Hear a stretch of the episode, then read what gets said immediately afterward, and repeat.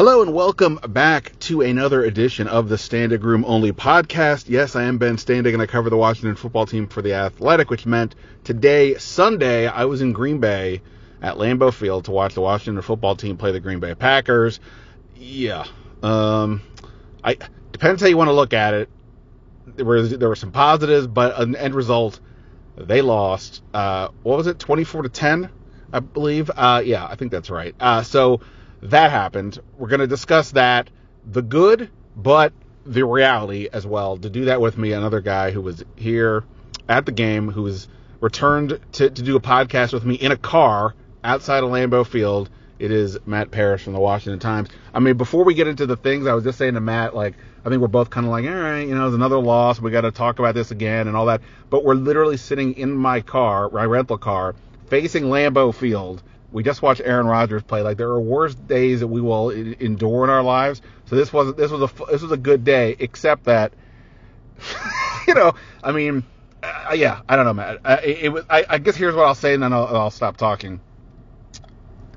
The the fact that today was a day we talked about positives in that this was a day that the defense probably not probably it did have its best overall game this year, and the offense outgained the Packers by over 100 yards. They were they had uh, nine real possessions this game, and uh, they right nine, yeah, and and they reached uh, Green Bay's territory in at least and in seven of them, I think. Mm-hmm. So they moved the ball. They, they, they held they, they held they allowed the fewest points they've given up in any game since the opener, and yet that's where the bar is right now. That we're talking about the whats and the ifs and the coulds and this is progress and all like that because of how how down it's gone. And I think that's kind of the sort of the point for me right now. Good, better day, but still not not not not close enough.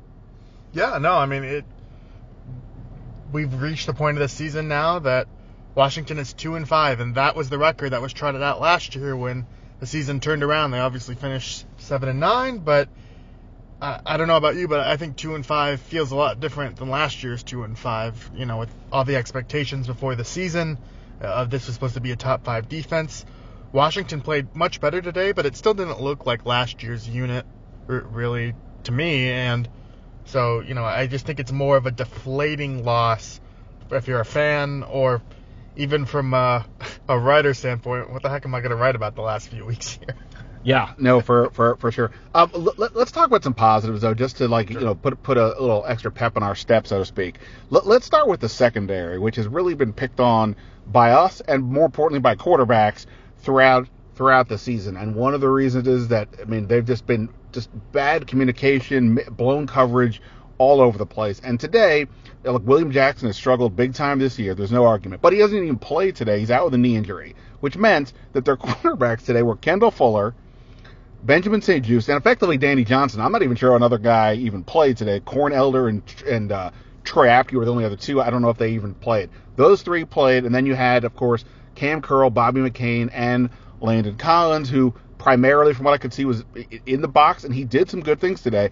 But to that end, this group I think it was the best that secondary has looked this season. Um, and and we'll have to, you know, we all look at tape. We'll hear what Ron Rivera has to say on Monday about what what he saw.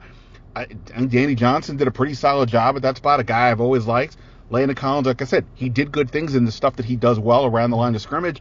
And you know, they held up again in a game in which Aaron Rodgers threw three touchdown passes. So, you know, right. it, it, it, it's again it's a, it's a, it's a somewhat of a low bar, but I thought this was a better game for them. I don't know what that means that William Jackson didn't play in it, but I think from that group's perspective, I think it was a better play. What stood out to you about the, the, the defense, which again, overall, I think was better? Yeah, I just think the lack of uh, like coverage busts was really a, a positive improvement. I think Green Bay's longest play of the day was 26 yards. And so, you know, after giving up 49 against the Chiefs, 50, a lot of 50 yard plays, uh, that was really much needed. And you know, you can point to Jackson uh, not being on the field, but they had started to trend this way last week. I know Hill had that 49 yard uh, reception, but there was really not that many breakdowns even against the Chiefs. So if they can keep this up week over week, then yeah, it looks like the secondary is finally starting to to play like we, we kind of thought it would. I mean, I sort of balked last week at the idea that the defense like played well. I mean, Mahomes basically screwed up multi. You know, he had the one horrendous interception, and then there was the one off Tyreek Hill hands. Otherwise, you know, they got 500 yards of offense. They kind of did whatever they wanted to do, and then the second half they obviously put the ball in the end zone. I don't think today Green Bay really made mistakes. I think Washington actually just played them straight up. Did pretty did did, did pretty well. Again, Aaron Rodgers, whenever he needed to make a, a play, he largely did. Um, but you know, I, I, think it was a better day. By the way, also the defensive line, especially in the first half, got consistent pressure on him. Jonathan Allen had two sacks. Montez Sweat was the most active he's looked in, in a bit. Um, so I thought that was some good things there. And uh, you know, I think Jamin Davis, you know, again, well, it's a, we'll, we'll see what the tape shows ultimately, but I thought he was impactful on some plays um, as well. So again, far from saying that they're anywhere close to what the expectations were, but a sign in the positive direction. Um, on the offensive side, you know, Antonio Gibson is playing with a stress fracture, but he still keeps grinding out there. Uh, I don't, we don't have this, I don't have the stats in front of me, so I don't know what he finished with, but like, you know, he he is he, he's he's doing, uh, you know, he, he's doing a pretty good job, all things considered. Terry McLaurin went back over 100 yards after a couple of quiet back-to-back games. He did have a a, a, a, tough drop in the end zone on a third down throw. He, he admitted he dove a bit early, uh, but the, and the throw from Taylor Heinicke was basically there, but you know came up short. Uh, but he also had a, a 40-yard touchdown in the opening drive after Green Bay had scored on their opening drive, um, as every team does against Washington. Hmm. Uh, so so Terry had a, had a big had another overall good day as well. And look, I mean, I think the well, you know what? I don't know. I, I, guess I can't sit here and say the offensive line did did, did, great. I mean, Heinicke uh, was under some pressure, but I think by and large they've been a pretty good group. Um, again, all that said, you know, it is it is wild that you know they, they lost by double digits again. If you've been betting against Washington the last few weeks, you know, congrats on uh, whatever whatever house or car you're going to buy. Um, the uh, you know, I, I don't know. I mean, ultimately the I, I, I come back to I have this bad habit. I don't know if it's a bad habit. I just sometimes like skip ahead to the end. I don't really. It's like if I'm reading a book, I, I know you should be reading chapters. This is chapter seven. I just keep jumping ahead to the book that's like the, the, the end of the book that basically says they still need a quarterback. Because while Taylor Heinicke did a good job, Ron Rivera said he was gutsy, and I'm not pinning this loss on Taylor Heinicke at all. But when you go up against the other team that we see week in week out against this team, able to clean up mistakes, able to give you more margin of error so that you don't have um, these issues. And you know, again, it's not all on Heinicke, but like it, it is it is just hard to look at this team and think, boy, they really are going to be able to compete with any of these contenders until they solve this problem. Right, and I don't know. I think I would put it a little bit more on Heinicke. You know, the stat line was really good. I think he only he didn't complete nine passes, and some of those incompletions though are the same types of problems we've seen kind of all season. He, he's late to, to get the ball out. He, he throws it a little bit too high. There's physical disadvantages that he's ha- has just being 5'11.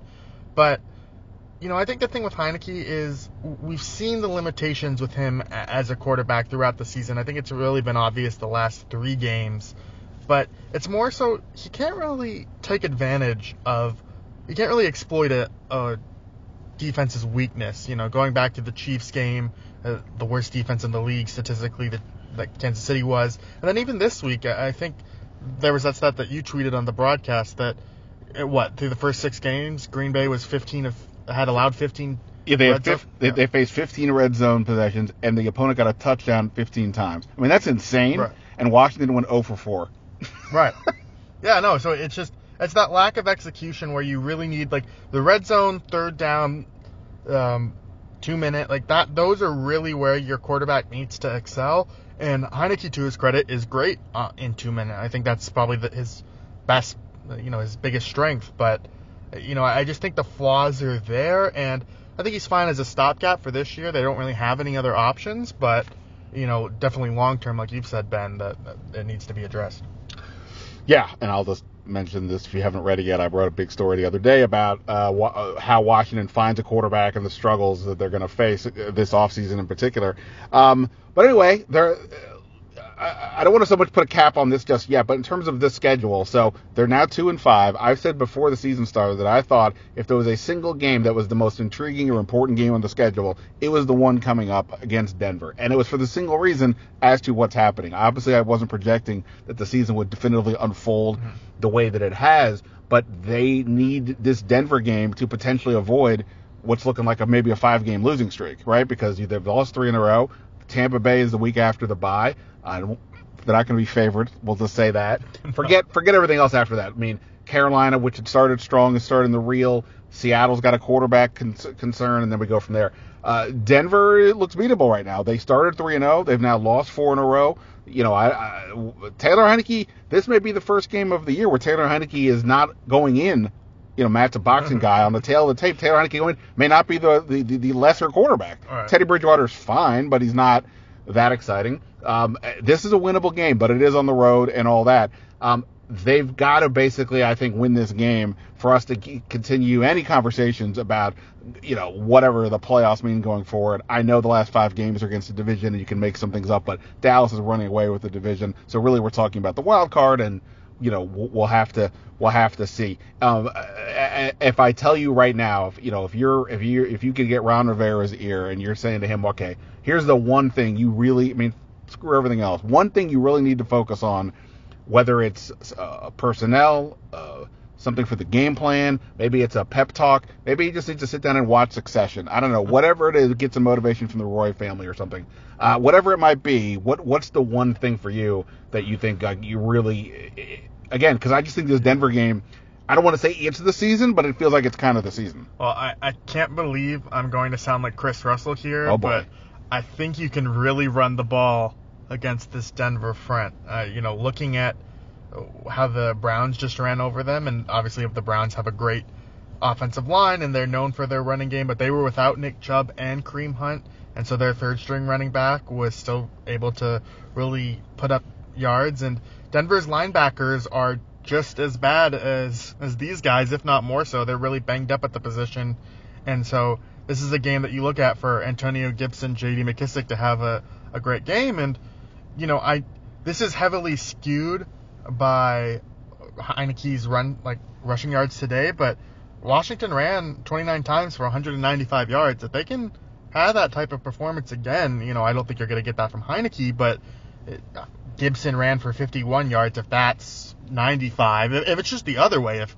Gibson is 95 and Heinicke is 51 yards, you know, I think they're going to be in pretty good position to to win that game, and especially if they can convert, even if those, you know, they were chasing fourth downs today uh, by trying to keep up with the Packers, but if they settle for field goals in a more conservative settings, Denver's supposed to be is a great place for kickers. You know, then maybe they can add a couple points because this Broncos offense it just it, it's really fizzled out the last four games. Yeah, I mentioned the kicker, Chris Blewitt, made his debut, had a kick blocked, made his other attempt. So, you know, I, we'll, we'll have to see what, what, what, what the thought was in the tape. The ball looked like it went up pretty low. The guy didn't mm. even uh, have to jump. Tim Settle had a block on the other end. Um, but just to wrap this up with, with, with Heinicke, uh, you mentioned his running. He ran for what, 90 yards? There was big gaps constantly in the middle. Like after he was in the pocket for a bit, the, the middle of the field just constantly was open. Our seats in the press box are uh, on the sideline and high up, and you can just constantly see tons of room there. He took advantage of it. He also had two runs that, uh, on some level, maybe you know d- determined the game, sort of. I mean, they were already down, I think, 14 points at that point, 21-7. The one play, he he he, the ball's at the three. He scrambles, he dives for the end zone. He comes up short, but then it, with a bopping touch slides into the end zone. The officials therefore because he's a quarterback, said he was down to the one.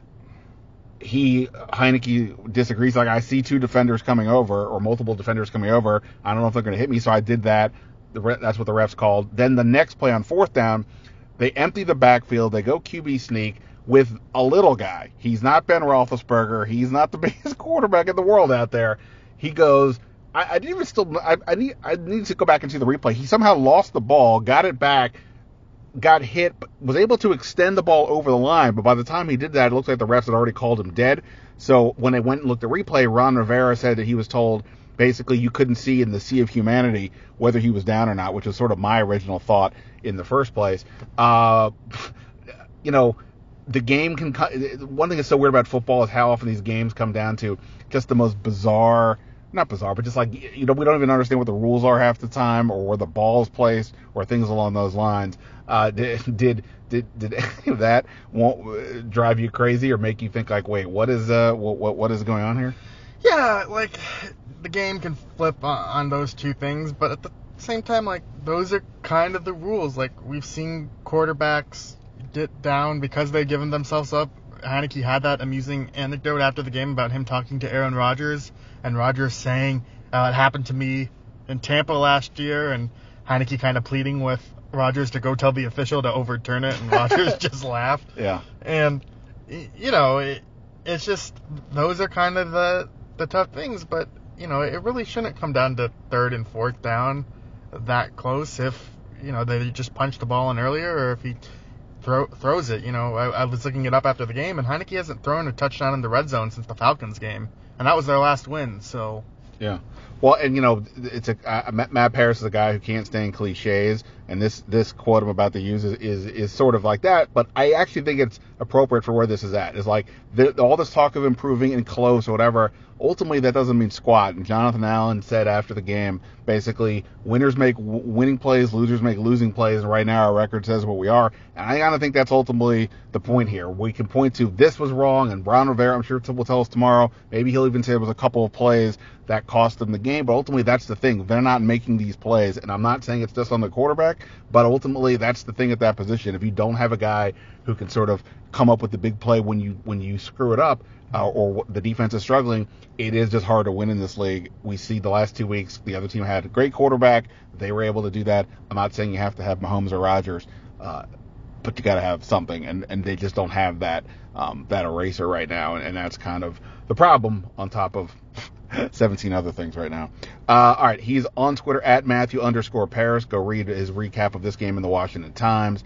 Uh, you can go read me on The Athletic. I'll be back more this week with more uh, podcasts. Uh, of course, make sure I didn't say at the top, subscribe to the podcast on uh, iTunes, Spotify. You can also listen to it now on The Athletic. You can subscribe to The Athletic as well. There's always a discount code in there. So you can do that. Matt, did you have any final thought for the masses before I let you go and uh, live your life? No, you can just read me on the Washington Times. I'm going to plug my stuff for a change. no, uh, yeah, you can just read me on the Washington Times website. I have a story later this week that I'm excited for, so there's the tease. There, there, there you go. I, I, I believe Matt is pretty high on his work, so you should be able to go check that out. All right, that's it for me. We'll talk later, guys. Hang in there. Don't jump off of anything. I mean, other than like maybe your bed or something for for, for your, you know, if you're, I don't know, whatever that means. Uh, Matt's looking at me like, stop, just stop talking. All right, I will stop talking. That's it for now. Ben Standig signing off. Until next time. See you.